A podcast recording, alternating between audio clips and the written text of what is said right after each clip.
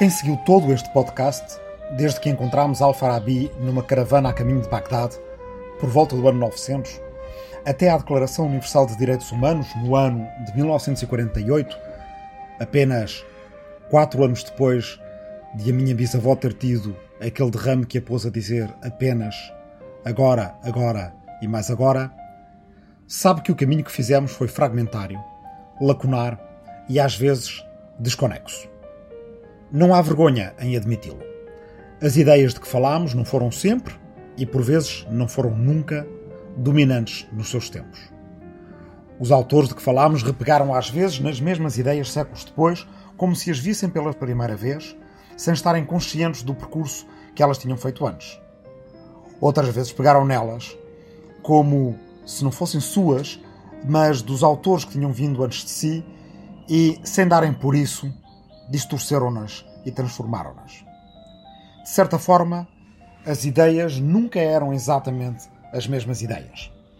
Tal como não é possível banharmos-nos no mesmo rio duas vezes, também a ideia de dignidade humana em Pico della Mirandola em 1490 não é exatamente a mesma que a ideia de dignidade humana na Constituição da República Federal da Alemanha em 1949.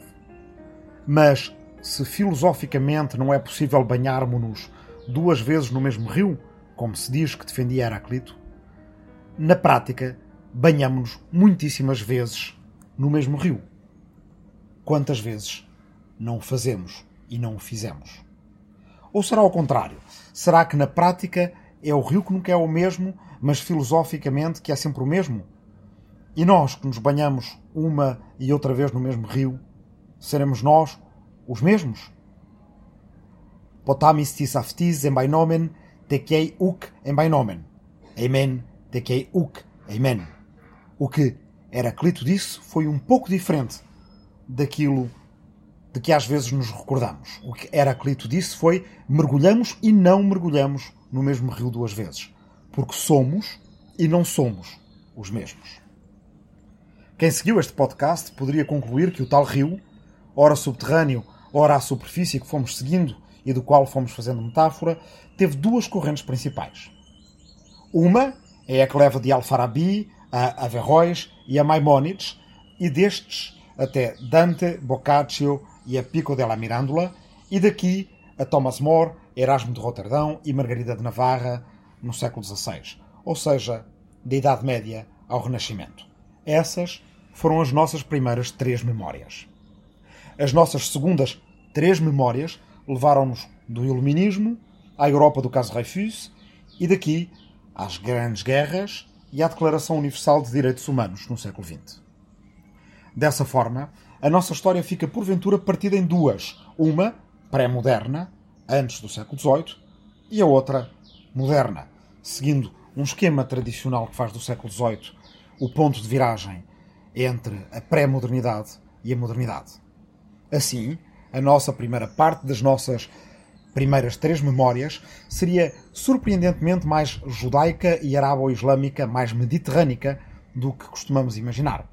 E a outra seria mais ocidental e europeia, já sem a sua memória de Alfarabi. Mas já fomos vendo que elas na verdade não são assim tão diferentes, porque a mediterrânica tem as suas raízes profundas na Ásia Central e mesmo até na Índia e na China.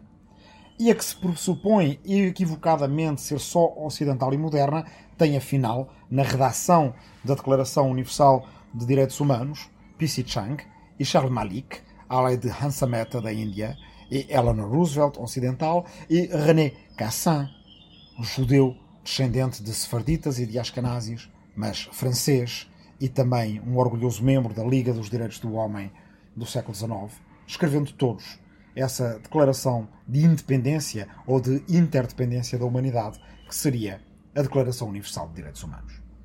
No caminho que fomos fazendo, um pouco como a caravana que trouxe Al-Farabi, fomos encontrando ligações que desconhecíamos ou de que não estávamos à espera.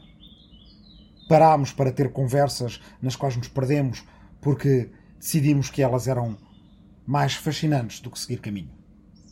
Quando eu comecei a escrever este livro, sabia que queria falar de Al-Farabi, para tratar de um filósofo no tempo de emergência de um pensamento único teológico. E eu sabia que queria falar de guelfos e gibelinos para poder falar de polarização numa época em que a economia protocapitalista gerava novas clivagens nas cidades e sociedades italianas.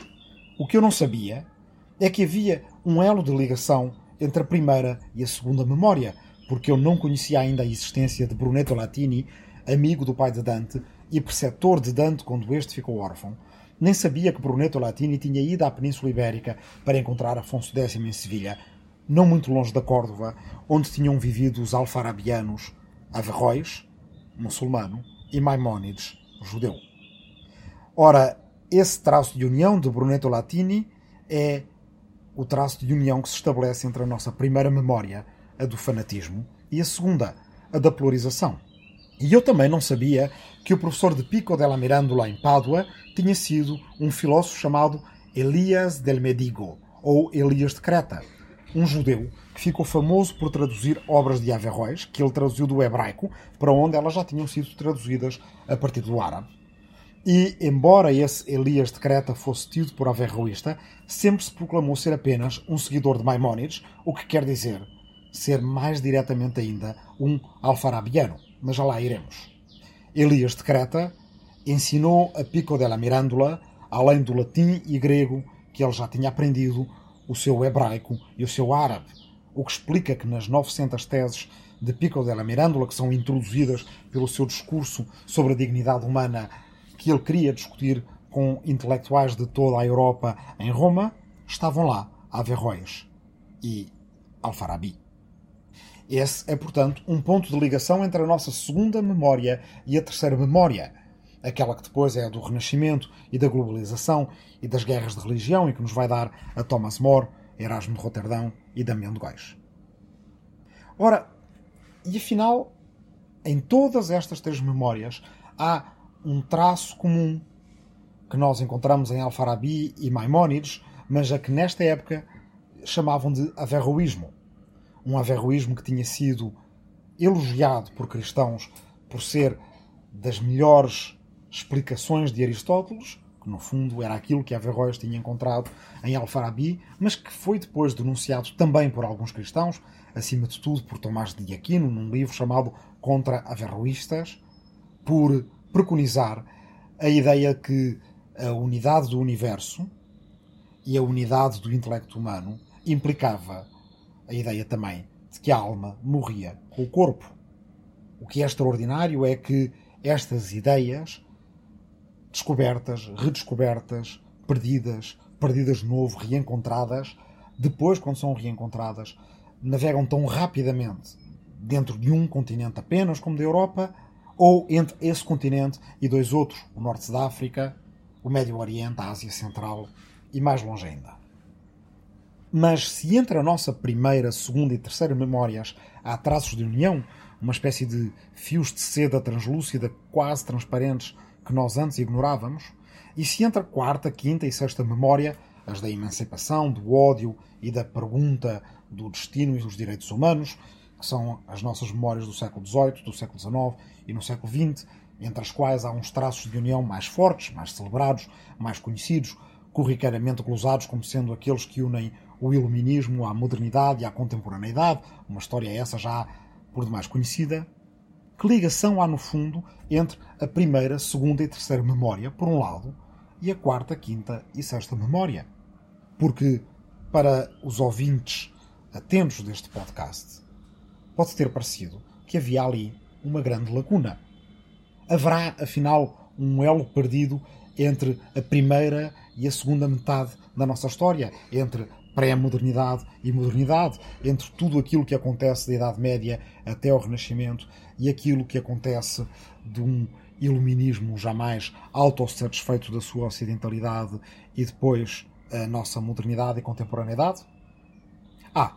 Há muitos elos perdidos mas a haver um elo perdido, talvez mais saliente que todos eles, esse elo perdido teria de ser Spinoza. Spinoza é muitas vezes considerado, e mais recentemente reconsiderado, um filósofo inaugural da modernidade. Mas, por outro lado, Spinoza é também o culminar de uma tradição filosófica perdida, essa que vem do aristotelismo e do platonismo muçulmano, principalmente de Al-Farabi, e que passa por Maimónides, que ele estudou e aprendeu bem na sinagoga, e da qual ele emerge e à qual, de certa forma, se opõe e reage, dependendo da leitura que de Spinoza se faz. O problema é que eu receava começar a escrever sobre Spinoza. Não tanto por resistir à atração por ele, mas por duas razões, que são, no fundo, a mesma razão. Por um lado, eu sinto sempre que não li Spinoza o suficiente. E contra isto não há nada a fazer, a gente sente sempre que não leu Spinoza o suficiente. Não porque Spinoza tenha escrito muito. Tenho, neste momento, na minha mão, um único volume com tudo o que Spinoza escreveu na sua vida. Os livros que publicou, foram apenas dois. Os que deixou para serem publicados depois da sua morte, principalmente um, a Ética, o mais conhecido de todos, mais os que deixou incompletos ou manuscritos, outros dois ou três, mais as cartas que trocou durante a sua vida. Juntando tudo aquilo que ele escreveu de filosófico, cabe tudo em pouco mais de um milhar de páginas, o que dá para levar na mão num livro de tipo Bíblia, como é o caso deste que eu tenho entre mãos. E dá, se quisermos, para ler tranquilamente durante um verão apenas, à razão de 10 a 15 páginas por dia. Podemos fazer isto neste próximo verão.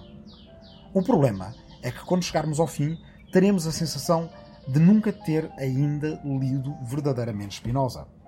A partir daí, é preciso recomeçar e tentar de novo verdadeiramente entender Spinoza, regressando a ele tantas vezes quanto necessário.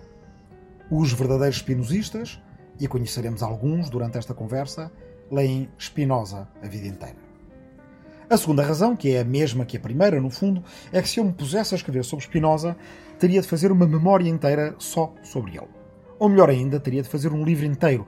E o livro que eu um dia tive como projeto fazer sobre Spinoza tem de resolver o problema duplo de já haver muitíssimos livros sobre Spinoza e de, por outro lado, para se fazer um livro novo sobre Spinoza, ter de o fazer ainda mais idiosincrático do que foi este agora, agora e mais agora. De forma que não sei se o conseguiria fazer bem ou se o conseguisse fazer, não sei se ele ficaria à altura. De forma que me pareceu melhor ir empurrando Spinoza com a barriga para o fim deste agora, agora e mais agora, para fazer dele o fecho deste livro e deixar em suspenso o anseio de um livro novo para um dia qualquer ou se calhar para dia nenhum. Mas Spinoza, no fim deste agora, agora e mais agora, é uma forma de acabar lidando com a frustração por ter de se acabar. Adicionalmente, Spinoza é excessivamente bom a baralhar as pistas das suas influências. Neste volume de mil e tantas páginas que seguro neste momento, há um índice de nomes citados. Deixem-me encontrá-lo esse índice de nomes citados em 1525 páginas de texto, que inclui o texto que era mesmo de Spinoza e o texto dos prefácios, dos aparatos críticos, das notas, das introduções dos tradutores e dos estudiosos que coletivamente coligiram este volume. Nessas 1525 páginas há, no índice de nomes próprios de autores citados, apenas uma página. Uma página. Juntando tudo, não são mais do que uma vintena de nomes de autores citados por Spinoza durante toda a sua vida filosófica. E se Spinoza escreveu relativamente pouco, compare-se, por exemplo, com o que escreveu outro filósofo do século XVII que se encontrou uma vez com Spinoza, que o foi visitar de propósito à Holanda. Estou a falar de Leibniz. Leibniz deixou mais de 200 mil páginas manuscritas. E, no entanto, Leibniz, que deixou mais de 200 mil páginas manuscritas, que deu aulas em universidades, que foi favorito e protegido de reis, que foi diplomata e correu a Europa toda, que viveu bem, confortavelmente, com dinheiro, com bolsas, com salários, e que foi famoso também, viveu provavelmente uma boa parte da sua vida filosófica, se não toda, contrapondo-se, justapondo-se, concordando, refutando e criticando Spinoza, mas sabendo, de certa forma, que Spinoza, com as suas mil e poucas páginas, era o ponto de referência das, talvez, mais de 200 mil de Leibniz. Mas Leibniz cita muitos outros autores, Spinoza escreve como se começasse do zero. Cita apenas o que é essencial. Neste índice de nomes citados está lá Aristóteles, pois claro, com poucas citações, e está Maimónides, também com poucas citações, apesar de serem os dois importantíssimos para Spinoza. Está Euclides, apesar de a geometria de Euclides ter sido a grande inspiração, não só no conteúdo, mas também na forma da ética de Spinoza, porque a ética de Spinoza fala de Deus, fala da natureza, fala do humano, fala da liberdade humana e faz tudo isto através de axiomas geométricos à maneira de Euclides. Euclides tem aqui, neste índice de nomes citados, quatro ocorrências, das quais uma, pelo menos, não é do próprio Spinoza, mas do tradutor. Descartes aparece, mas é principalmente porque Spinoza, na sua juventude, escreveu um livro a resumir e a explicar para um aluno que teve uma vez a filosofia de Descartes. Apesar de Descartes ser um outro possível elo de ligação, alguém que introduz a filosofia na modernidade, é como se Descartes tivesse desconstruído a filosofia anterior até uma espécie de zero da dúvida radical e do seu penso logo existo, e como se Spinoza tivesse tomado a filosofia a partir daí, construindo-a do zero para a frente, mas enganadoramente, porque, como veremos, há muito nele que vem de Maimónides, por composição ou oposição, e esse muito dele que vem de Maimónides vem muito provavelmente de Alfarabi. Platão tem também três referências e Tomás de Aquino outras três, mas isto em mais de mil páginas. Isto levanta problemas consideráveis para um historiador. É que se ler Spinoza é ao mesmo tempo como ler filosofia feita de novo, do zero, como se ela partisse do zero, mas feita em cima de mais de dois mil anos de filosofia, tudo o que possamos dizer sobre esses alicerces históricos, intelectuais de Spinoza é quase inteiramente especulativo. Só uma arqueologia cuidadosa, a partir do que sabemos da biografia de Spinoza, a partir daquilo que nele lemos e a partir da sua biblioteca de 116 volumes, ou seja, à data da sua morte, Spinoza tinha em sua casa menos livros do que a maior parte de nós temos hoje em casa, mesmo aqueles que leem pouco. Embora Spinoza conhecesse certamente autores de que não possuía os livros, só fazendo essa arqueologia cuidadosa conseguimos recuperar a trama de influências de Spinoza. Outro problema para interpretar Spinoza, enquanto historiador, ou seja, quando um historiador interpreta Spinoza, talvez diferentemente de quando um filósofo interpreta Spinoza, é a diferença entre aquilo que chamamos de leitura esotérica e exotérica do seu texto, ou no fundo, de qualquer texto. Segundo um historiador da filosofia do século XX, de que falaremos mais à frente, Leo Strauss, todos os autores de épocas que viviam sob censura e perseguição eram forçados a escrever segundo dois registros. Um primeiro registro, explícito ou seguro, a que ele chama de exotérico, ou seja, aquilo que se vê de fora, aquilo que salta à vista, a partir da palavra grega exos, fora. Esse sentido exotérico é aquilo que está escancarado na leitura do livro ou no seu texto, aquilo que o texto diz acerca de si mesmo e que, de certa forma, quer, numa primeira análise, mais à primeira vista, mais superficial, que os outros pensem de si. Mas, porque se vive em época de censura e perseguição, porque se vive em época de fanatismo e intolerância, o autor escreve também num sentido esotérico, com S e não com X, a partir de eis ou is, que quer dizer dentro, em grego. Ou seja, um sentido interno que é para ser entendido só por alguns. Assim, quando Spinoza diz logo no início da sua ética que Deus ou a natureza são a mesma substância, porque o universo tem apenas uma substância e não é preciso que ele tenha mais do que uma, quando ele diz em latim Deus sive natura, Deus, ou seja, a natureza, isso pode querer dizer que para ele, Deus é a perfeição ou completude de todas as coisas. E a partir daí, Spinoza defende que devemos adorar a Deus sobre todas as coisas e que a missão principal do humano é conhecer a Deus. Ou então, em leitura esotérica e não exotérica, Spinoza pode querer dizer algo de radicalmente diferente. Que se Deus ou a natureza, Deus sive natura, Deus ou seja, a natureza, são a mesma coisa, nesse caso, é a natureza que Spinoza pôs no lugar de Deus. E que é conhecer a natureza que é a missão do humano e o seu caminho para a felicidade. Num extremo, Spinoza pode estar a defender uma visão panteísta do mundo, em que Deus está em todo o lado. No outro extremo, Spinoza pode estar-nos a dizer que, em última análise, Deus não importa e não está em lado nenhum, uma vez que o seu outro nome é natureza. No meio, Spinoza poderia até estar a defender uma visão conforme aos ensinamentos monoteístas das religiões do livro.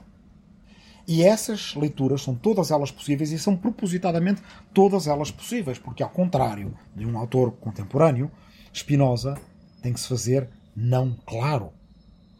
Porque se ele tornasse completamente claro aquilo que quereria dizer, o seu livro provavelmente não poderia ser publicado. Portanto, numa versão, a filosofia de Spinoza é deísta e ele acredita em Deus.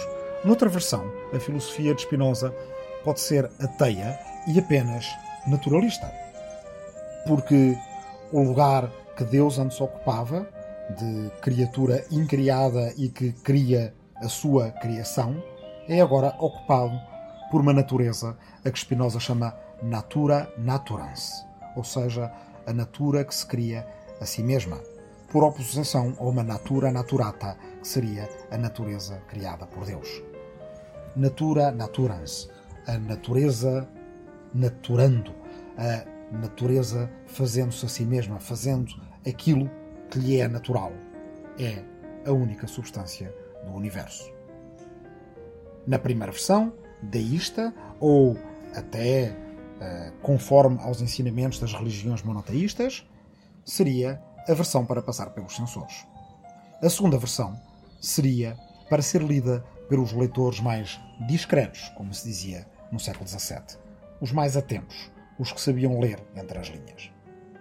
O problema para o historiador, como para o filósofo, como para qualquer leitor de Spinoza e de qualquer outro autor desta época, é que é impossível saber precisamente quando se escreve de forma exotérica e esotérica, a não ser que o escritor tivesse deixado em algum lado numa gaveta uma chave para poder ler o seu livro. Às vezes, o que o autor faz é deixar pistas no seu livro acerca da leitura exotérica e esotérica, mas mesmo essas pistas estão em leitura exotérica e esotérica. E, portanto, não há volta a dar. Se queremos ler Spinoza ou qualquer outro autor desta época, temos que saber correr os nossos riscos. Imaginar e defender essa nossa imaginação de se ele foi ateu ou não foi ateu, se era possível sequer haver um ateu nesta época, ou se Spinoza estava apenas a dizer em voz alta aquilo que muitos pensavam em voz baixa. E qualquer defesa que façamos estará sempre sujeita a uma refutação do outro lado, porque, evidentemente, o autor não deixou em lado nenhum a sua clareza clara, nem a sua chave interpretativa para aquilo que escreveu. E, de qualquer forma, mesmo na versão mais ortodoxa, se quisermos assim, mais obediente dos escritos de Spinoza, e mesmo tendo ele escrito num dos países mais tolerantes da Europa da época, a Holanda ou as Províncias Unidas, e já veremos o que isso quer dizer exatamente, porque mesmo mais tolerante na Europa da época não quer dizer tolerante como nós significamos hoje em dia. A verdade é que a filosofia de Spinoza era já de uma radicalidade tal que ele próprio decidiu não publicar a Ética antes de morrer. Ele sabia, e toda a gente sabia também, que estava a escrever um livro bombástico. Enquanto estava a escrever, durante as poucas décadas que teve de vida e durante os talvez mais de 20 anos em que muita gente na Europa soube, sabia e estava ansiosamente à espera que Spinoza acabasse de escrever a Ética, toda a gente sabia que o que viria ali era algo que estava à espera de ser dito, mas que nunca tinha sido dito. E quando finalmente a Ética saiu, a reação varreu o continente como uma onda. Como é possível que aquele judeu português vivendo na Holanda, ainda morto há tão pouco tempo e que tinha passado uma vida sem dar aulas em qualquer universidade nem ser protegido por qualquer rei, tenha dito algo de tão revolucionário assim? e tenha dito finalmente algo que, no máximo, antes só alguns ousariam pensar, ou talvez nem isso. E, ainda assim, quando o tivessem pensado, teria sido talvez incompletamente e muito menos publicamente. Que a filosofia de Spinoza era radical é-nos dada a dimensão correta se pensarmos que os seus primeiros editores, logo no ano em que ele morreu, 1677, em latim primeiro e depois em holandês, foram todos eles perseguidos. E que, a seguir à morte de Spinoza, tenha havido uma espécie de alarme de pânico anti-espinosista na Europa toda, que durou não só o fim desse século XVII, como praticamente todo o século XVIII. Mais de 100 anos depois da morte de Spinoza, até ao fim, por exemplo, do consulado do Marquês de Pombal em Portugal, a Real Mesa Censória ainda perseguia livros por espinosismo e quando decretava que um livro era espinosista, e muitos deles, se calhar, já tinham muito pouco a ver com a filosofia de Spinoza, esse livro era evidentemente proibido. Mas, para entender porque esse jovem, porque ainda era um jovem autor, apesar de tudo, com 45 anos de idade, quando morreu, aliás, 44 anos de idade quando morreu, isolado de academias ou cortes da Europa do seu tempo, isolado da sua própria comunidade de judeus portugueses, para entender porque varreu ele a Europa da sua época depois da sua morte, apesar de já ser antecipado o que iria acontecer durante a sua vida, é preciso entender a história que começou quando ele nasceu, em 24 de novembro de 1632, em Amsterdão, ou talvez ainda antes disso. Baruch Spinoza, como era conhecido na sinagoga portuguesa da sua cidade, ou seja, em hebraico, ou Benedictus Spinoza, como se tornou conhecido através dos seus livros em latim, era provavelmente chamado, na sua casa, enquanto era pequeno, apenas Bento. O nome quer dizer a mesma coisa. Baruch Benedictus e Bento significam os três abençoado. A palavra hebraica é, aliás, praticamente a mesma que noutra língua semítica, o árabe, onde se diz Barak, que também quer dizer abençoado. É o nome, por exemplo, do ex-presidente dos Estados Unidos da América, Barack Hussein Obama. Bento Spinoza nasceu em Amsterdão a 24 de novembro de 1632, como disse há pouco. Nasceu na casa de uma família de judeus portugueses, ou talvez judeus portugueses e um pouco espanhóis também, fugidos à Inquisição, provavelmente fugidos primeiro de Espanha para Portugal e depois de Portugal para a Holanda, e não só, porque alguns passaram pelas Caraíbas entretanto. O seu pai, Miguel Espinosa, era alentejano, da Vidigueira, e tinha fugido jovem com os seus pais de Portugal. A mãe de Bento era a segunda mulher de Miguel Espinosa, Ana. Não sabemos de onde ela era. A primeira mulher de Miguel fora do Porto e chamava-se Débora. A terceira mulher de Miguel veio a chamar-se Esther Espinosa e foi a madrasta de Bento Espinosa, foi quem dele cuidou e o educou durante praticamente toda a sua adolescência, juventude e início da vida adulta. Esther Espinosa era de Lisboa, como sabemos por uma assinatura de um contrato que fez junto com o seu marido. E é uma hipótese aceitável que Esther fosse a irmã mais nova de Ana, a mãe de Spinoza, porque isso costumava acontecer na comunidade, que uma irmã mais nova casasse com o viúvo da sua irmã para poder cuidar dos seus sobrinhos e, no caso de Esther, dar a Miguel de Spinoza mais uma filha, Rebeca. Se Esther fosse de facto a irmã mais nova de Ana, nesse caso, Ana seria de Lisboa e a Espinosa seria filho de um alentejano, que é, comprovadamente, e de uma lisboeta. Lá em casa terá chegado a haver, para lá do pai Miguel e da sua mulher, cinco filhos. Eram três rapazes, Isaac, Bento e Abraão, dois dos quais morreram quando Bento era ainda jovem, e duas meninas, Miriam e a já mencionada Rebeca. Note-se que nem todos os autores concordam em que filhos sejam de quais das três mulheres com que Miguel Espinosa casou, tendo enviuvado de duas, e depois da terceira, tendo ela enviuvado de Miguel Espinosa. Embora Bento Espinosa, o filósofo, que foi o terceiro filho do seu pai, fosse certamente da segunda mulher, Ana. Mas três dos irmãos de Bento morreram antes de ele chegar aos 21 anos. Abraão morreu primeiro, ainda criança, Isaac morreu depois, adolescente, quando Bento tinha 15 anos, e Miriam morreu depois quando Bento tinha em torno de 20 anos. Só Rebeca sobreviveu ao seu irmão. Ana Espinosa, a mãe de Bento, morreu quando ele tinha 6 anos.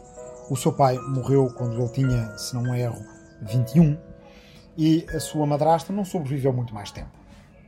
Espinosa ficou sozinho, Bento Espinosa, isto é, ficou sozinho no fim da sua adolescência e início da sua vida adulta, antes dos acontecimentos que interpuseram um corte entre ele e a sua comunidade e que o lançaram numa vida filosófica. Antes disso, a língua da sua casa era o português, e essa foi sempre a língua em que Spinoza se sentiu mais confortável. Mas não é a língua em que ele tenha escrito nenhuma da sua filosofia. Se Spinoza escreveu em português, terão sido principalmente contratos comerciais para tratar dos negócios de importação de frutos secos de que o seu pai e o seu tio lidavam, tratando com outros comerciantes e produtores no sul de Portugal, provavelmente no Algarve, mas também no norte da África, em Marrocos e até no próprio Egito. Mas é certo que português era a língua que ele falava em casa, que se falava nas ruas, misturado com algum espanhol e às vezes misturado em cada frase entre português e espanhol, um pouco como virá a acontecer no ladino, que principalmente os judeus ibéricos falam no Império Otomano, e depois, mesmo talvez nos intervalos das aulas que tinha na sinagoga em hebraico. E portanto, português era a língua em que Spinoza, na sua meninice, pensava.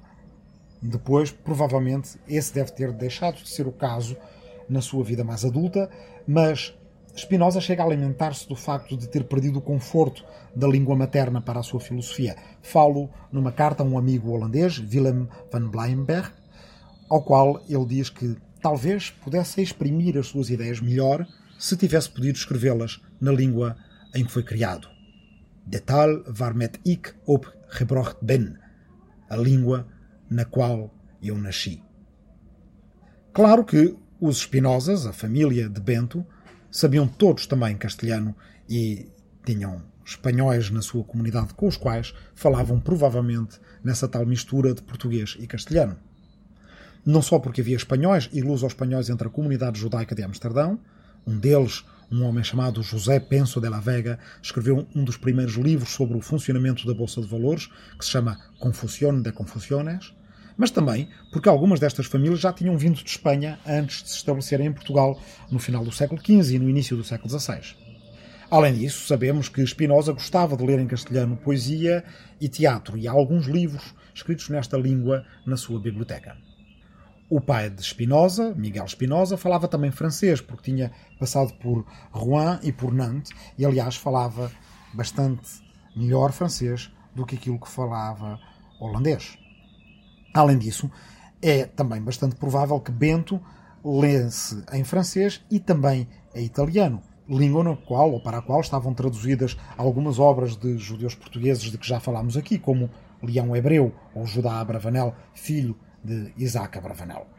E depois há, é claro, o holandês, a língua da cidade onde Spinoza nasceu e do país onde ele sempre viveu.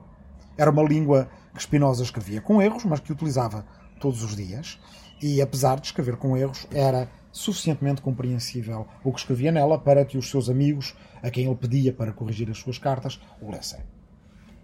Talvez Spinoza entendesse também o alemão, que é afinal uma língua germânica próxima do holandês. Além de todas essas línguas vivas, as línguas mais importantes para a sua vida eram, contudo, o hebraico, que Bento aprendeu na sinagoga e na escola rabínica, onde o seu nome era Baruch, e o latim, que ele aprendeu já depois dos 20 anos, em casa de um professor protestante, mas bastante heterodoxo, chamado Franciscus van den Enden. É aqui que se ouve falar pela primeira e única vez de Spinoza se ter apaixonado pela filha do seu professor van den Enden. Era essa moça uma jovem com inclinações filosóficas, que também tinha sido educada em latim pelo seu pai e que parece ser uma parceira de diálogo de Bento Spinoza. Mas Bento perdeu a sua chance de uma vida amorosa correspondida para um rival, um seu colega que também aprendia latim com Francisco van den Enden, e a partir daqui, aparentemente, sem o tipo de rancores que vimos antes num Savonarola, por exemplo, Bento aproveitou para se dedicar ainda mais profundamente à filosofia e ao conhecimento metafísico da natureza, em vez de odiar o mundo, amar o mundo. É por esta altura que se dá o acontecimento mais importante da vida de Bento Spinoza e o mais inexplicado. Aos 23 anos, Spinoza foi expulso da comunidade judaica portuguesa. O édito de expulsão, ou Herem, redigido em português, não é esclarecedor sobre os motivos para tal decisão, mas os seus termos são extraordinariamente brutais. Os senhores do Mahamad, ou seja, do Conselho da Sinagoga, fazem saber a vossas mercês.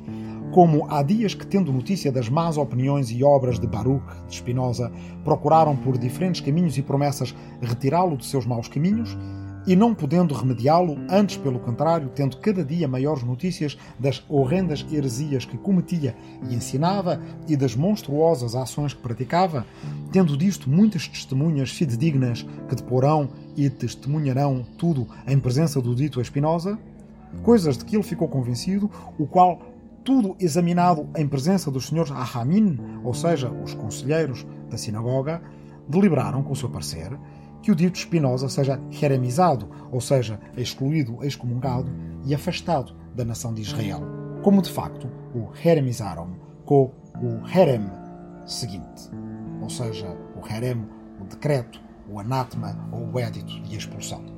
Com a sentença dos anjos e dos santos, com o consentimento do Deus bendito e com o consentimento de toda esta congregação, diante destes santos livros, nós jeremizamos, expulsamos amaldiçoamos e exconjuramos Baruch de Espinosa.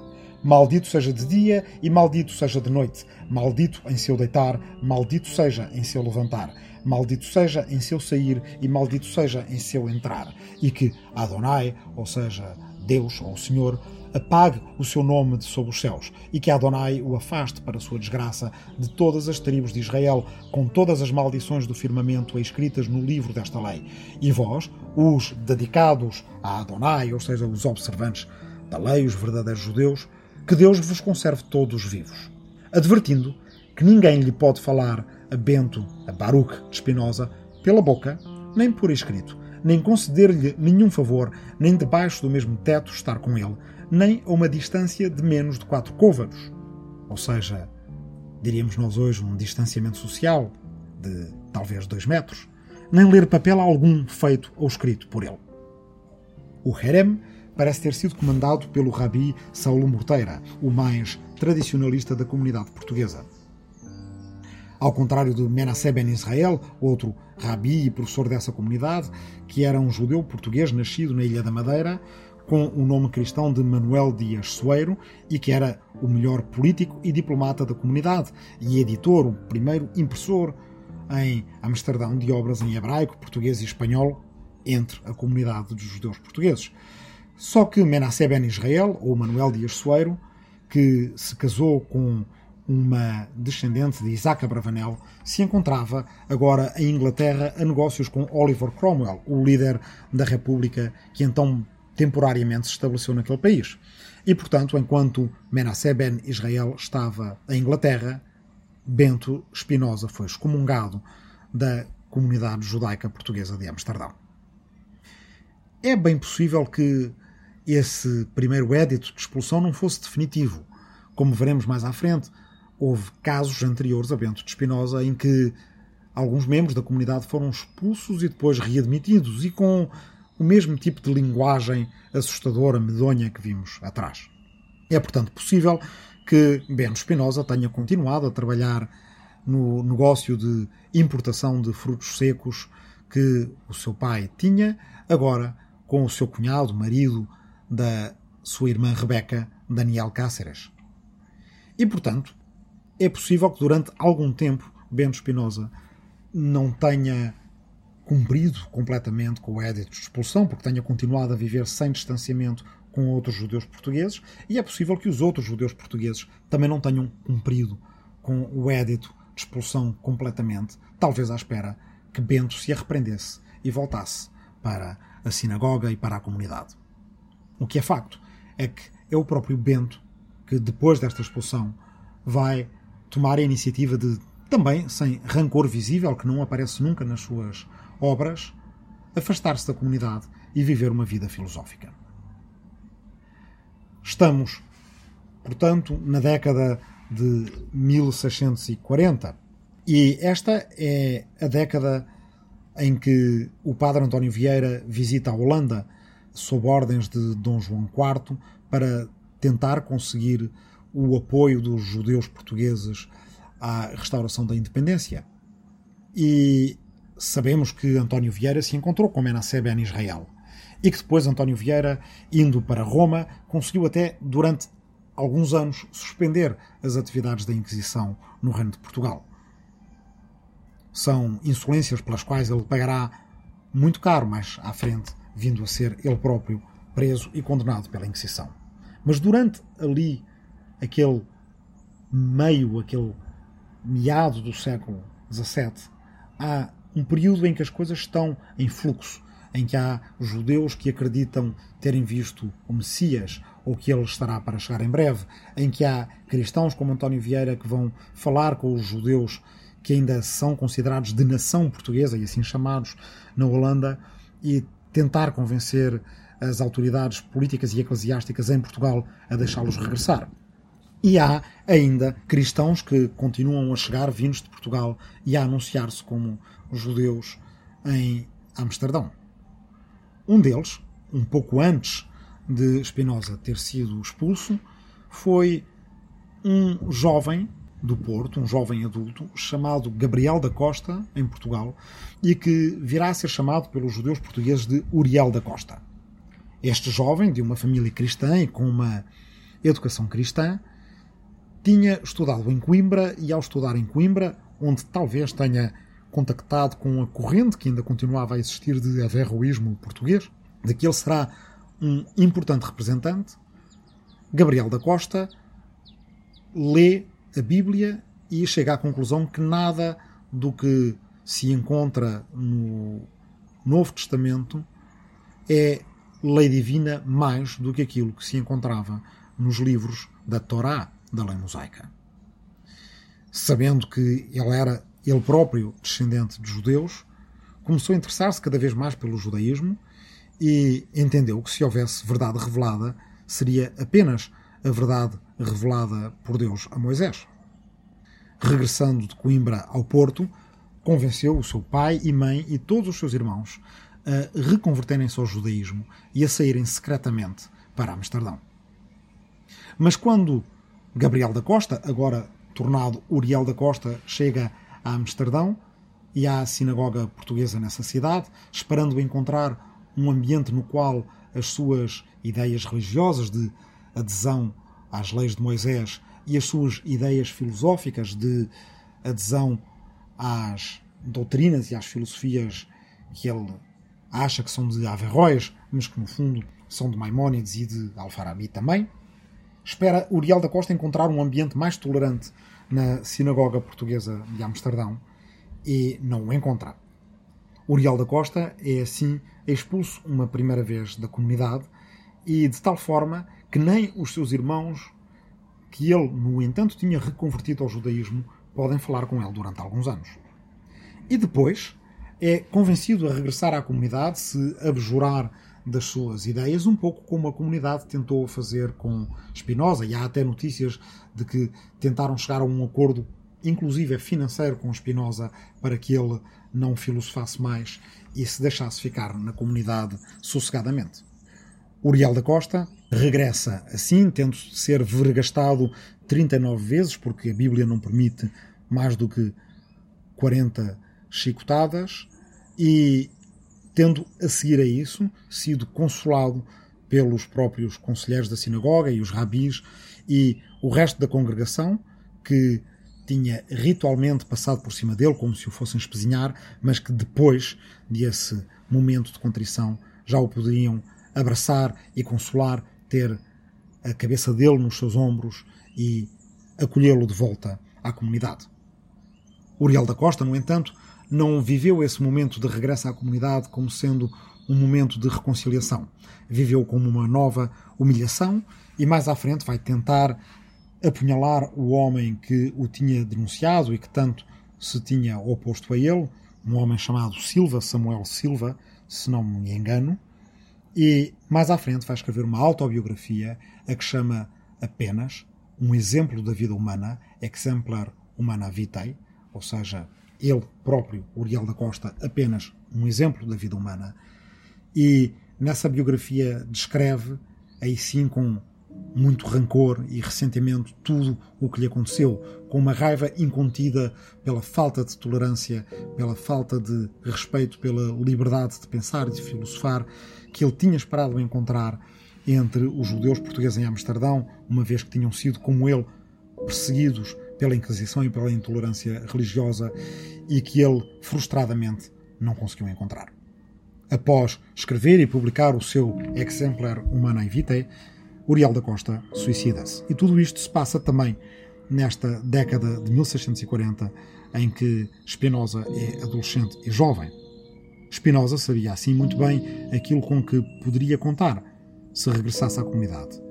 E depois de trabalhar durante algum tempo, que não sabemos exatamente qual é, no negócio do seu pai, aí afasta-se. Vai para perto de Utrecht, vive em casa de amigos holandeses, amigos que tinha provavelmente conhecido nas suas aulas de latim com Francisco van den Enden, dá algumas aulas, estabelece um círculo filosófico onde leciona em latim com alguns alunos que sabiam espanhol e que poderiam precisar algumas palavras para traduzir para outros alunos holandeses.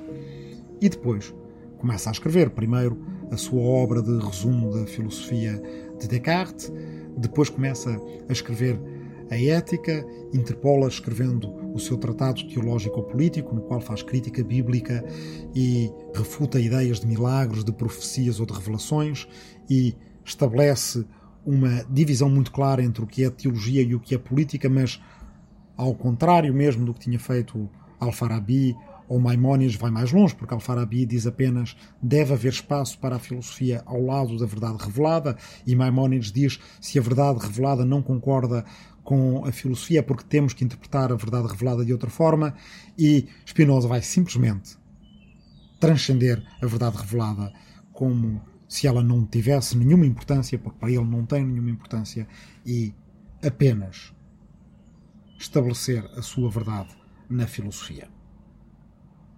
Escreve também uma parte do seu tratado político que deixará inacabado à hora da morte e no qual, ao contrário até de Aristóteles, mas de uma forma muito semelhante à de Al-Farabi, mais do que a monarquia ou a aristocracia, estabelece a democracia como o regime no qual é possível ser virtuoso.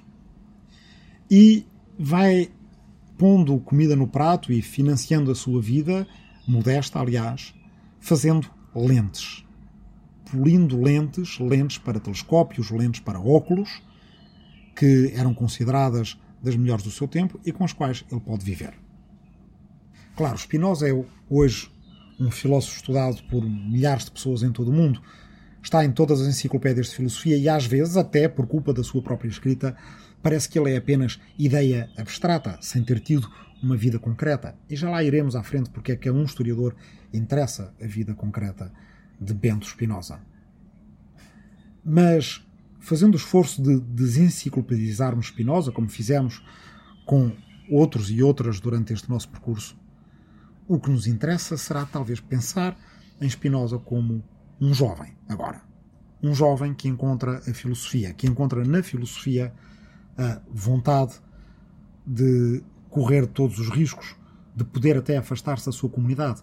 Um jovem que passou a ser, como jovem adulto, aos 23 anos, algo que era raro, quase inédito na Europa do seu tempo. Porque na Europa desta época, todos eram, de alguma forma, apenas membros de uma comunidade a sua individualidade, a sua identidade exprimia-se uh, através de ser membro de uma comunidade. E agora, Spinoza não era português, porque o reino de Portugal tinha expulsado as famílias de que ele fazia parte. Não era já judeu, porque a sua comunidade em torno da sinagoga de Amsterdão o tinha expulsado a ele, mas também não era holandês, porque para as Províncias Unidas da Holanda, holandeses eram os protestantes e ele, tendo deixado de ser judeu, não tinha passado a ser cristão. Nem era protestante e não era, é claro, católico. Espinosa era aquela coisa rara, ou talvez inédita na Europa do seu tempo, era apenas um indivíduo. Um indivíduo que não era também ainda cidadão concretamente, mas que era talvez cidadão idealmente da República que ele imaginava. Vive então com amigos, menos solitariamente do que aquilo que o mito dele depois fez, porque aparentemente Spinoza gostava dos seus pequenos prazeres, vivendo num quarto alugado no segundo andar de uma casa, perto de Haia, quando já tem que se afastar das suas aulas que começavam a ser escandalosas, e descer ao piso térreo dessa casa para comer com a família do seu anfitrião, um pintor, e comer a sua sopa, fumar o seu cachimbo, enquanto o seu anfitrião pintava ele desenhar qualquer coisa a carvão, e depois voltar cedo para o seu quarto, ler, escrever. Spinoza é, portanto, esta figura estranha de alguém que corta, que entra em ruptura, mas que ao mesmo tempo o faz, de certa forma, pacificado como um estoico antigo.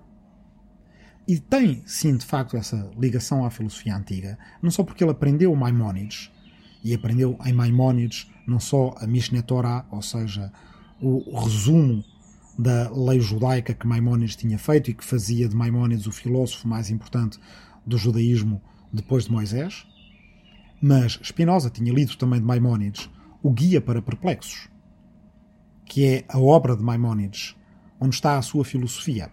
E é uma obra a que às vezes chama de averroísta, talvez por um, um erro de se identificar Maimónides a Averroes por terem ambos vivido mais ou menos ao mesmo tempo na mesma cidade de Córdoba.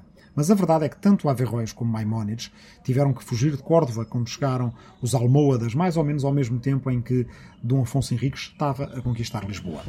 E Maimónides foi para o Cairo, ou para Fustat, perto do Cairo, e Averroes foi para Fez, em Marrocos.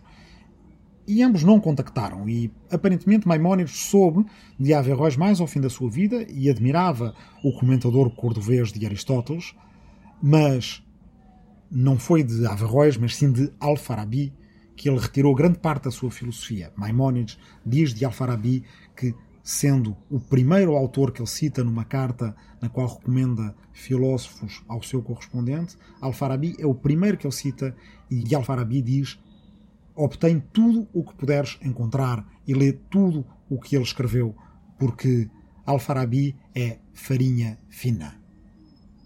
Farinha purificada, muito alva, muito fina, o melhor da filosofia. Já vimos há pouco como Al-Farabi tem uma posição sobre a distinção entre filosofia e teologia, mantendo separados os seus campos, e que Maimónides tem outra posição sobre a filosofia e a teologia, mantendo a filosofia e a teologia conformes uma com a outra. Spinoza está para lá disto, ele não diz que a teologia tem o seu campo e a filosofia tem outro, é como se a teologia não importasse e a filosofia importasse tudo. Embora na sua leitura exotérica, o que ele nos está a dizer, se Deus ou a natureza são a mesma coisa, é que teologia e filosofia, e dentro da filosofia, filosofia natural, mas também filosofia moral, são todas a mesma coisa. São todas conhecimento do mundo, e é no conhecimento do mundo que reside a verdadeira sabedoria e a via para a felicidade. Portanto, de certa forma, Spinoza é uma continuação de Maimónides e, através deste, de Al-Farabi, por outro lado, a Spinoza é também uma ruptura com esse mundo antigo e uma introdução da humanidade à modernidade. Spinoza pelo seu naturalismo, Spinoza pelo seu monismo, ou seja, pela sua teoria de que o universo é apenas um e apenas material, e que é desse universo material que surgimos nós, que surgem as nossas ideias, que surge o espírito, que surgem os vários atributos de Deus e os vários modos da existência que nos permitem viver como vivemos. Spinoza, que depois de criticar os milagres, as profecias, as verdades reveladas nos livros sagrados, diz que qualquer república estará sempre melhor com a liberdade de filosofar. e, portanto, vai mais longe ainda do que John Locke, outro filósofo do século XVII, às vezes tomado como o mais importante filósofo do século XVII, mas que na sua carta sobre a tolerância só estende a tolerância às várias seitas de protestantes, mas nunca aos católicos e menos ainda aos judeus ou ateus. Spinoza, que ao avaliar os vários regimes políticos, está no tratado político que ele está a escrever quando morre em fevereiro de 1677, a defender a democracia como um regime através do qual se pode chegar à virtude. E, portanto, indo ainda mais longe do que outro filósofo, às vezes tido como um filósofo inaugural da modernidade, Thomas Hobbes, que viveu durante praticamente todo um século XVII, um filósofo muito longevo, que é um filósofo do Estado e do Estado como uma muralha, uma fortaleza contra as guerras civis e as guerras de religião que ele viu tantas, mas no fundo um filósofo que defende a obediência perante o Estado.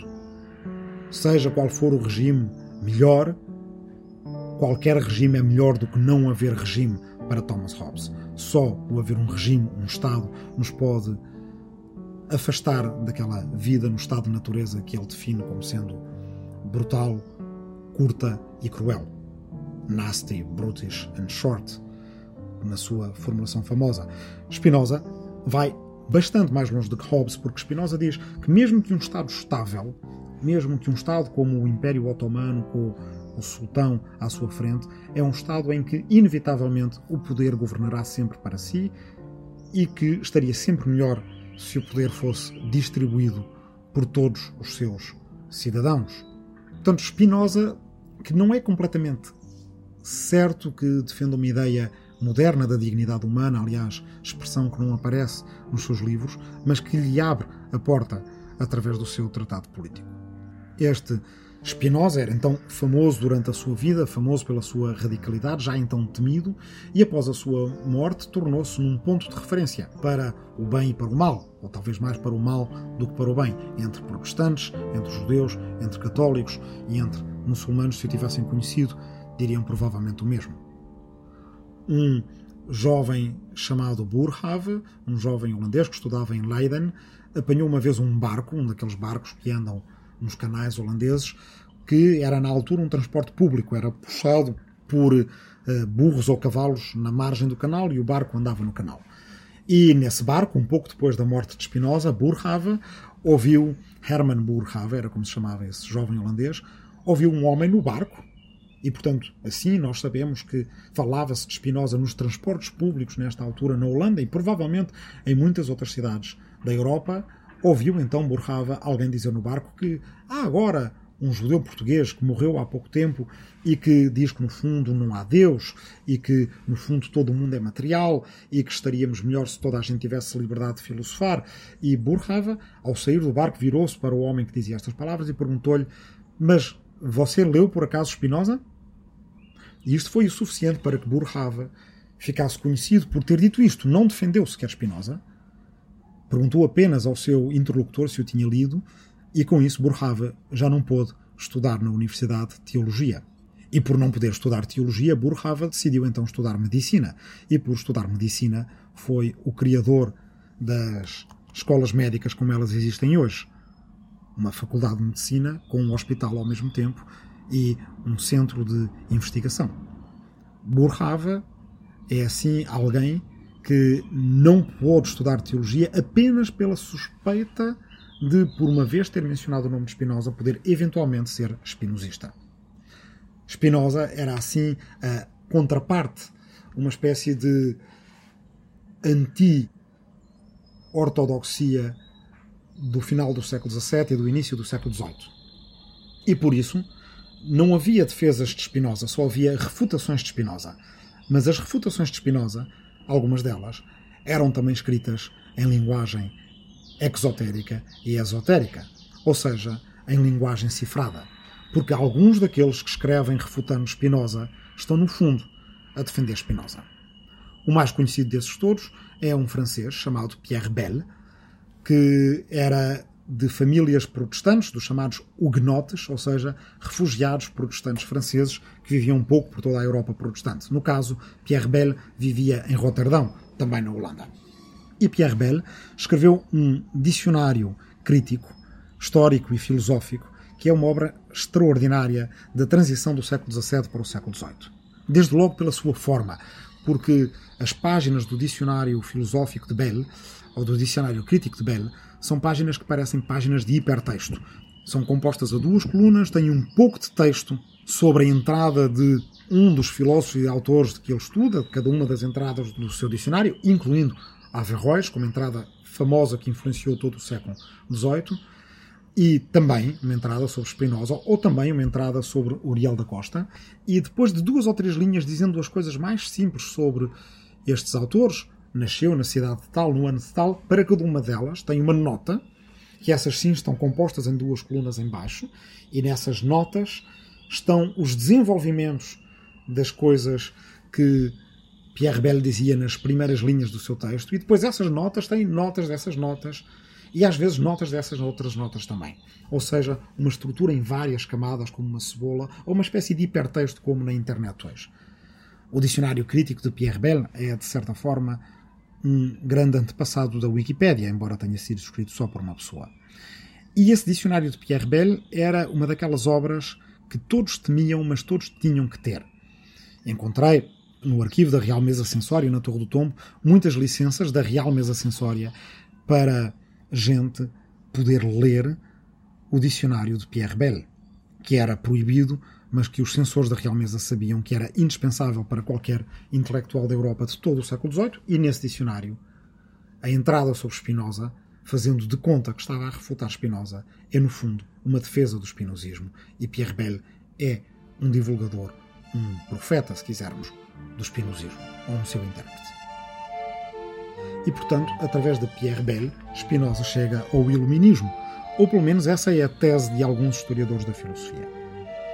Um deles, Leo Strauss, de que já falei, o autor daquela doutrina da dupla interpretação esotérica e exotérica, um judeu alemão que teve que fugir à guerra e deu aulas principalmente em Chicago, muito controverso, porque alguns dos seus alunos depois vão ser importantes naquela corrente política do início já do século XXI, a que chamamos de neoconservadorismo, mas por outro lado também amigo de Hannah Arendt e amigo de Heinrich Blücher, ou seja, gente que tinha estado próxima do marxismo e alguns marxistas heterodoxos até ao fim da sua vida, como o caso de Heinrich Blücher, marido de Hannah Arendt.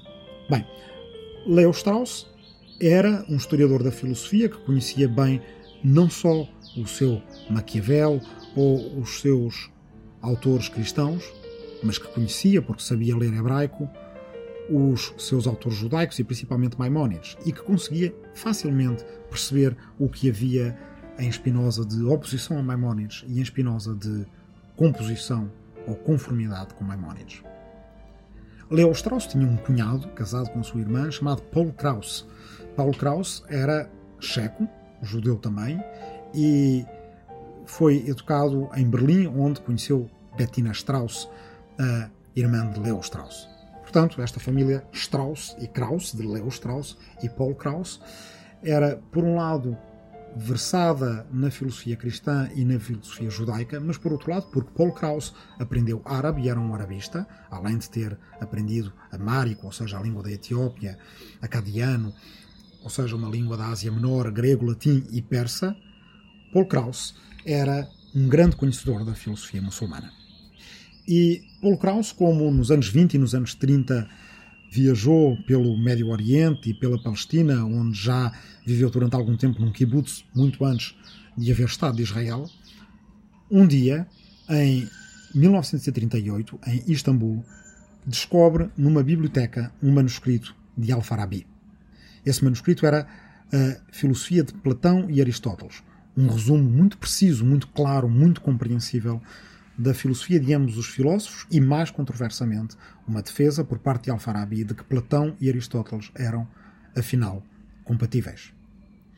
Paul Krauss escreve para o seu cunhado, Leo Strauss, e diz-lhe que descobriu um filósofo extraordinário, que estava na base de tudo aquilo que eles conheciam e que, no entanto, era desconhecido para eles. Aí começou uma, nem lhe devo chamar voga, mas apenas um interesse pela obra de Al-Farabi que leva, por exemplo, a que um intelectual iraquiano chamado Musin Mahdi, que estudou com Charles Malik, com um dos autores da Declaração Universal de Direitos Humanos, comece a traduzir para inglês Al-Farabi. Alguns dos alunos de Leo Strauss em Chicago, dos quais o mais conhecido é um que está ainda vivo, chamado Joshua Parens, vão depois estudar Al-Farabi e reintroduzir Al-Farabi ao Ocidente, para o qual ele teve tanta importância pela influência que teve sobre Averroes, Maimónides, mas também autores como Dante ou Pico della Mirandola. E, portanto, por esta via, a via straussiana, o lugar de Spinoza na modernidade começa a ser central, de certa forma, corrigindo aquela sobreestimação que os autores anglo-saxónicos têm por Thomas Hobbes, introduzindo um autor antes subestimado como Spinoza, mas que tinha ido mais longe do que Hobbes e que tinha sido mais influente do que Hobbes ou Locke no continente, porque tão temido, tão censurado e perseguido. Essa é, pelo menos, a tese de um historiador atual chamado Jonathan Israel, que, a partir de Princeton, escreve que Spinoza é, no fundo, o início do iluminismo radical. Um iluminismo diferente do iluminismo moderado de Voltaire e um iluminismo radical onde estão, na verdade, as raízes da Revolução Francesa e Americana no seu republicanismo, mas não as raízes do terror fanático que se seguiu à Revolução Francesa. Para Jonathan Israel é da ideia de que o universo era apenas um, tinha apenas uma substância, o monismo, que vem o materialismo de Spinoza e através do seu materialismo o seu amor pela ciência e através do seu amor pela ciência a sua defesa da liberdade de filosofar e através da sua defesa da liberdade de filosofar a tolerância total das ideias e através da tolerância total das ideias o início do iluminismo que vai levar a Kant e, através de todas essas liberdades novas, a defesa da democracia. Spinoza não é, no entanto, que se lermos o seu Tratado Teológico-Político, tão claro. Em Spinoza, a transição da natureza para o humano faz-se, evidentemente, gradualmente. É uma transição da matéria para o pensamento sendo que a matéria e o pensamento são apenas atributos diferentes da única substância que é a natureza naturando-se a si mesma, a natura naturans. Há um determinado ponto em que a matéria começa a guardar em si impressões que ficam com o tempo. E essa é a origem da memória. E a memória é aquilo que nos faz humanos. Mais ou menos por esta altura, um filósofo francês chamado Blaise Pascal escrevia num dos seus pensamentos, um pensamento que tem apenas uma linha e que está desgarrado de qualquer outra obra filosófica, escrevia esta frase lapidar, à qual regresso muitas vezes porque parece-me que ela tem infinitas coisas a dar. A memória, dizia Pascal, é necessária a todas as operações da razão. E se assim pensarmos bem, é verdade. Nós precisamos de memória para ter imaginação. Nós precisamos de memória para ter identidade. Nós precisamos de memória para ter coragem. Nós precisamos de memória para ter medo. Nós precisamos de memória para fazer um cálculo, uma conta, uma soma, uma divisão, uma subtração, porque precisamos de transportar os elementos de uma parcela para outra parcela. Qualquer computador, qualquer máquina precisa ter memória do seu estado anterior e os humanos que são mais do que um computador ou uma máquina, precisam de ter memória para poderem ser humanos. E, portanto, é essa dobra, esse ponto de viragem do nascimento da memória que faz de nós pessoas. Mas Spinoza não se dedica muito tempo a ele, apesar de ele ser, no fundo, o grande mistério do nascimento da humanidade. Mas a seguir, Spinoza tem páginas e páginas acerca dos sentimentos. Mais do que a economia, mais do que os modos de produção, como será mais à frente com Marx, mais do que esse tipo de realidades concretas são os sentimentos que precedem a nossa forma de organização humana. A ambição, a amizade, o amor, a antipatia, a líbido, a audácia, a avarícia, a aversão, a benevolência, a culpa, a castidade, a cólera, o contentamento, e estou a ler apenas algumas das entradas do índice de sentimentos que vem com as obras completas de Spinoza. Tem esse índice de sentimentos cinco páginas, ou seja, cinco vezes mais do que os nomes de autores que Spinoza cita. Sem sentimentos que emergem da memória, não há humanidade e não há política. É com a memória e os sentimentos que nós vivemos o nosso agora, agora e mais agora. E apesar de se tentar tantas vezes fazer de Spinoza um filósofo abstrato, quase evanescente, quase como apenas espírito, Spinoza foi afinal um jovem homem que morreu aos 44 anos, uma idade mesmo o seu tempo relativamente jovem, e que um pouco antes, cinco anos antes de morrer, quando tinha 39 anos, ao saber que os governantes da República mais tolerante da Europa, a Holanda, os irmãos de Witt, tinham sido apanhados por uma turba, tinham sido espancados, assassinados e comidos vivos numa cena canibalística. Spinoza, a partir da sua casa, do seu quarto, na casa dos seus amigos em Haia, decide fazer um cartaz onde escreve Ultimi Barbarorum, ou seja, os maiores dos bárbaros, e quer sair com esse cartaz para as ruas de Haia a protestar contra a crueldade de terem sido assassinados e comidos os irmãos de Witt. Esse era o seu agora, agora e mais agora. Spinoza poderia ou não ter acabado a ética, poderia ou não ter acabado o tratado político, poderia tê-los deixado prontos para publicação, ou poderia ter saído com um cartaz que dizia Ultimi Barbarorum, enfrentado a turba e provavelmente sido também espancado até à morte, quem sabe, comido. Spinoza, naquele seu agora, agora e mais agora, o que fazer, o que farei, acabou por ser impedido de sair de casa pelo seu anfitrião que lhe fechou a porta do quarto. E é assim que um filósofo, tido como o mais cordato, o mais espiritual, o mais abstrato, afinal também tem fúrias e não conseguiu sair de sua casa porque o deixaram fechado no quarto com o seu cartaz que dizia Ultimi Barbarorum. Este foi o agora, agora e mais agora de Spinoza, como Alfarabi teve o seu, perante uma época de fanatismo, deixar uma porta entreaberta à filosofia para que outros a possam abrir de rompante. Ou Dante teve o seu agora, agora e mais agora, numa época de polarização entre elfos e gibelinos, escrever acerca daquilo que é comum a toda a humanidade. E Damião, de Góis, teve também o seu agora, agora e mais agora. Pico della Mirandola, Thomas More, Erasmo, Margarida de Navarra. Todos nós, anónimos também, aqueles que não ficaram registados nestas histórias da filosofia ou nestas histórias das ideias. O nosso agora, agora e mais agora pode ser como o de Mary Wollstonecraft, Olympe de Gouges e Leonor da Fonseca Pimentel, acrescentar discurso aos direitos que outros escreveram exclusivos para si e acrescentar as mulheres onde havia apenas direitos dos homens. Ou pode ser como os de Bernard Lazare, fazer o que pode perante um caso de injustiça como o caso de Dreyfus, ou como o de Gaetano Salvemini, que tinha como frase para si ou para os seus alunos: faz o que deves e aconteça o que acontecer. Em tempos de fanatismo, deixar uma porta de sabedoria entreaberta. Em tempos de polarização, explorar o que há de comum entre nós. Em tempos de intolerância, falar de coisas de humanidade, como Erasmo e Damião Gás, ou como nós aqui desde há tantas semanas. Em tempos de ódio, ser teimoso, mas manter o bom humor perante as adversidades e contar histórias, porque as histórias trazem consigo muita coisa agarrada. As histórias são, afinal, e a memória das nossas histórias, o que faz de nós humanos. E todas as histórias têm um fim em aberto.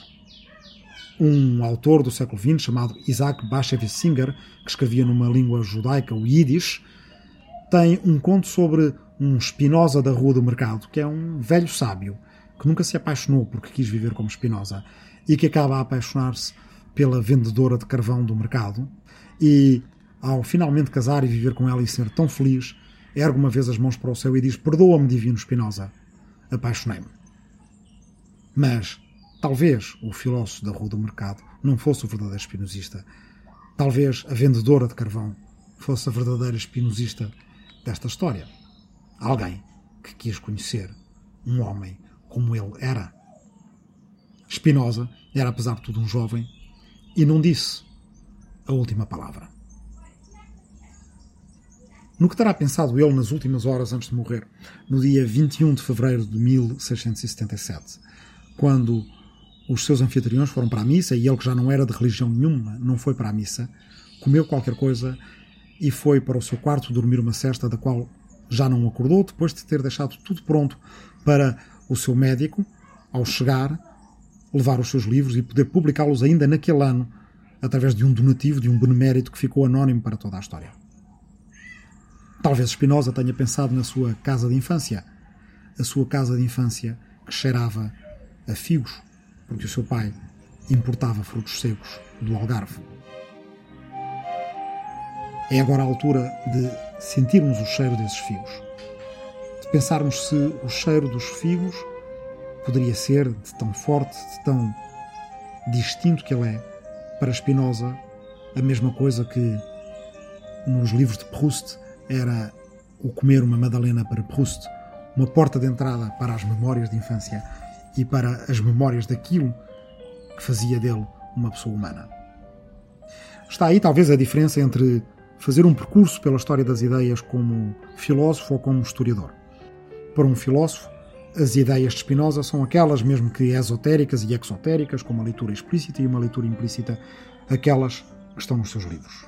Mas, para um historiador, há de ser sempre interessante saber que na casa dos Spinoza havia figos. E há de sempre ser interessante imaginar o que aconteceria se Spinoza pegasse num figo seco, como talvez alguns de vocês estão a fazer neste momento, e o cheirasse. E o trincasse. E o saboreasse. Porque pensar nesse figo talvez fosse uma maneira de pensar na sua infância ou na nossa infância.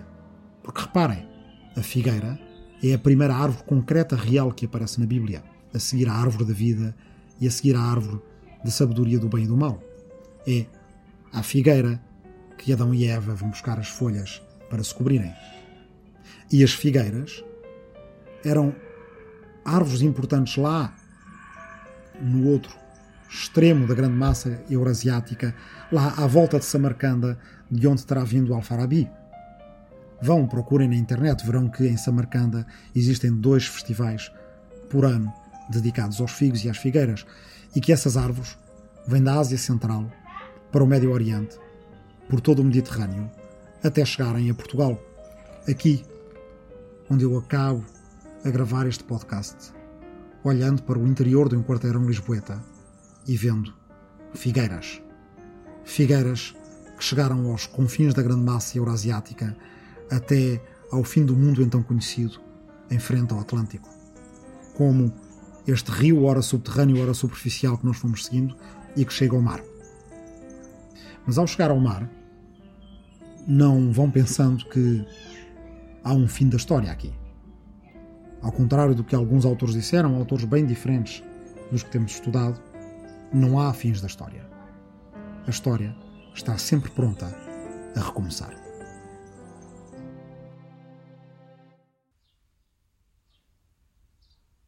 gravo estas últimas palavras numa adega, que foi a antiga oficina de carpinteiro desse meu bisavô José Tavares que comeu uma laranja no dia do seu aniversário e morreu.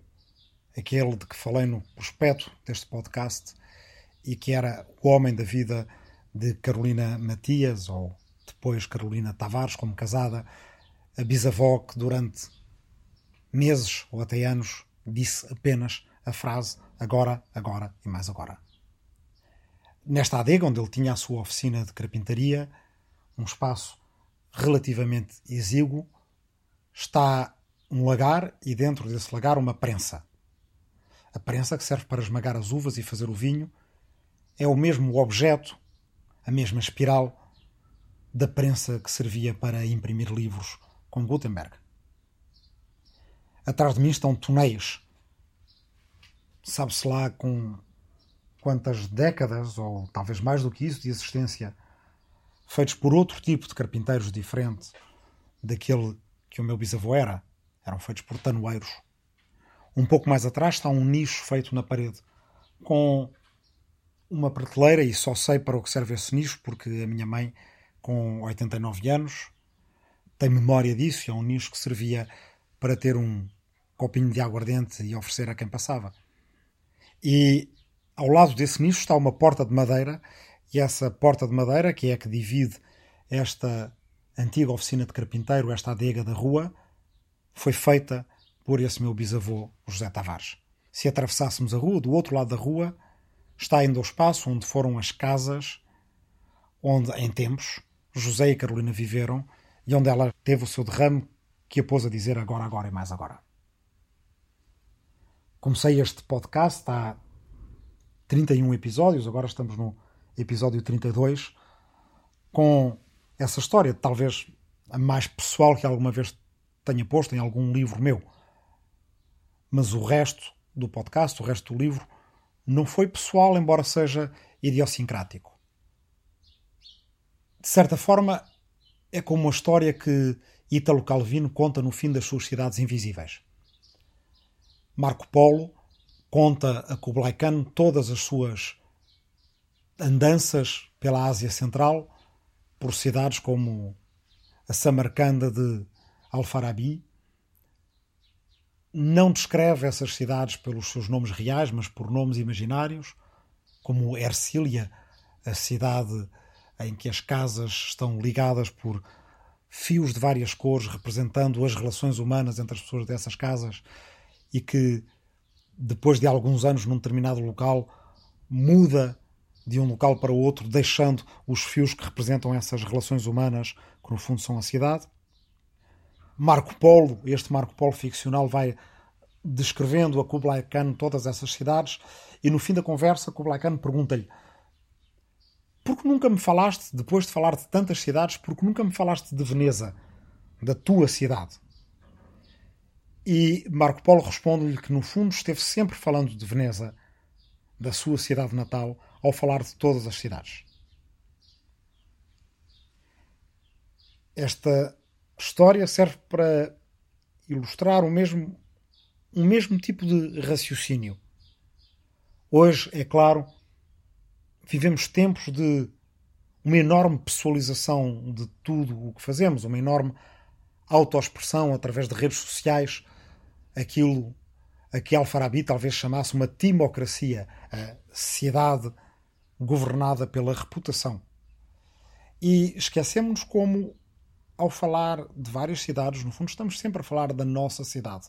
E que não precisamos sempre de estar a falar exclusivamente acerca de nós, para ser idiosincráticos.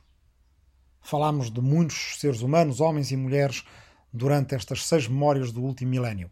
E é verdade, porque elas foram tão idiosincráticas, é verdade que eu estive sempre a falar de mim.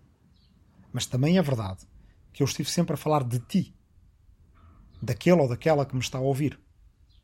As histórias deles e delas são as histórias, talvez não do intelecto ativo, como dizia Aristóteles, mas da vida ativa, como lhe chamava Hannah Arendt. A parte da nossa vida que não é só trabalho, a parte da nossa vida que não é só cumprir com necessidades básicas, mas a parte da nossa vida em que representamos, em que nos representamos, em que agimos moldando e transformando o mundo.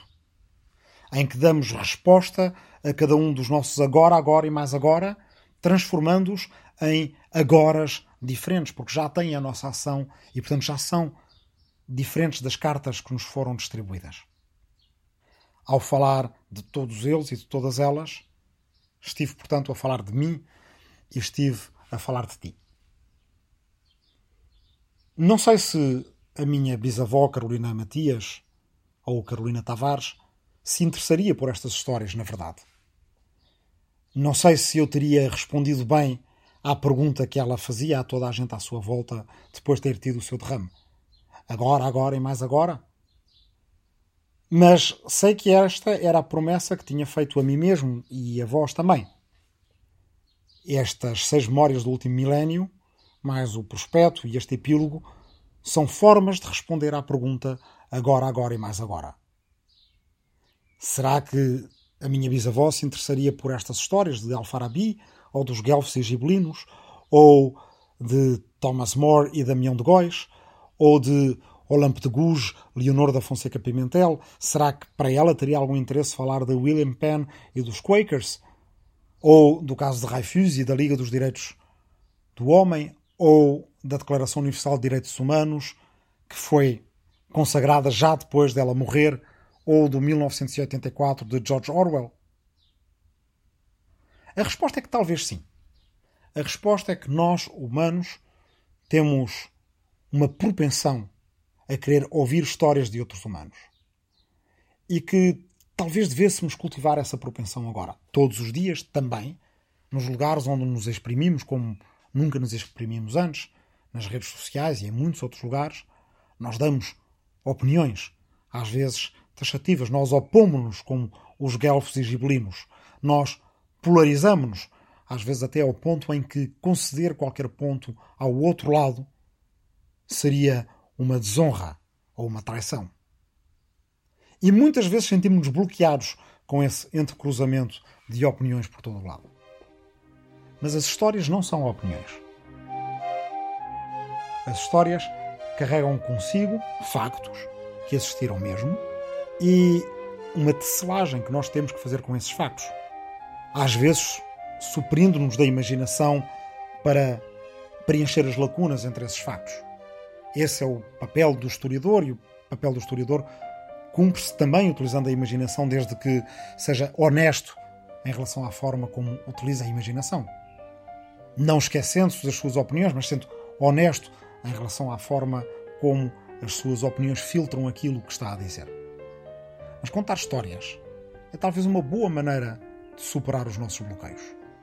Porque quando contamos uma história, ao invés de estarmos a impor uma opinião a alguém, estamos a sugerir uma de várias formas de responder aos nossos agoras, agoras e mais agoras. E nessas histórias ou dessas histórias, tu e tu e tu e tu, cada um de vocês, vai retirar ensinamentos diferentes, conhecimentos diferentes e, com sorte, sabedorias diferentes. É assim então que chegamos ao fim de agora, agora e mais agora. Vocês já conhecem a fórmula final destes episódios, sabem a quem agradeço, a que instituições e a que pessoas, sabem que às vezes se ouve a voz da minha filha, Helena Neves Tavares, também já se ouviu às vezes em fundo a voz do meu filho, Elias Neves Tavares. Mas há uma coisa que ouvimos sempre em todos os episódios e que a mim me surpreendeu porque não sabia que íamos ouvir. Ouvimos pássaros pássaros açorianos, pássaros lisboetas, pássaros arrifanenses ou pássaros de nenhum lugar, porque eles voam de um lado para o outro e não têm lugar fixo. Alguns durante o nosso percurso, ali no início do século XIII, um dos nossos viajantes, uma das nossas histórias, a de Francisco de Assis, chamava aos pássaros irmãos pássaros. Isso sempre me impressionou, desde a primeira vez que ouvi essa descrição dos irmãos pássaros. Porque não só o conceito de humanidade estava alargado até todos os humanos serem nossos irmãos, como a maior parte daqueles e daquelas a quem seguimos a história neste podcast queriam que fosse, mas o conceito de irmão era alargado até ao ponto em que se tratavam humanamente aqueles que não são humanos irmãos pássaros. Esse foi o agradecimento que nunca fiz até agora. O outro agradecimento que não fiz até agora foi a vocês por terem acompanhado esta viagem, esta rememoração que termina neste preciso momento. Agora, agora e mais agora, acaba aqui, antes de todos os nossos, vossos, meus, deles agoras, agoras e mais agoras. Obrigado.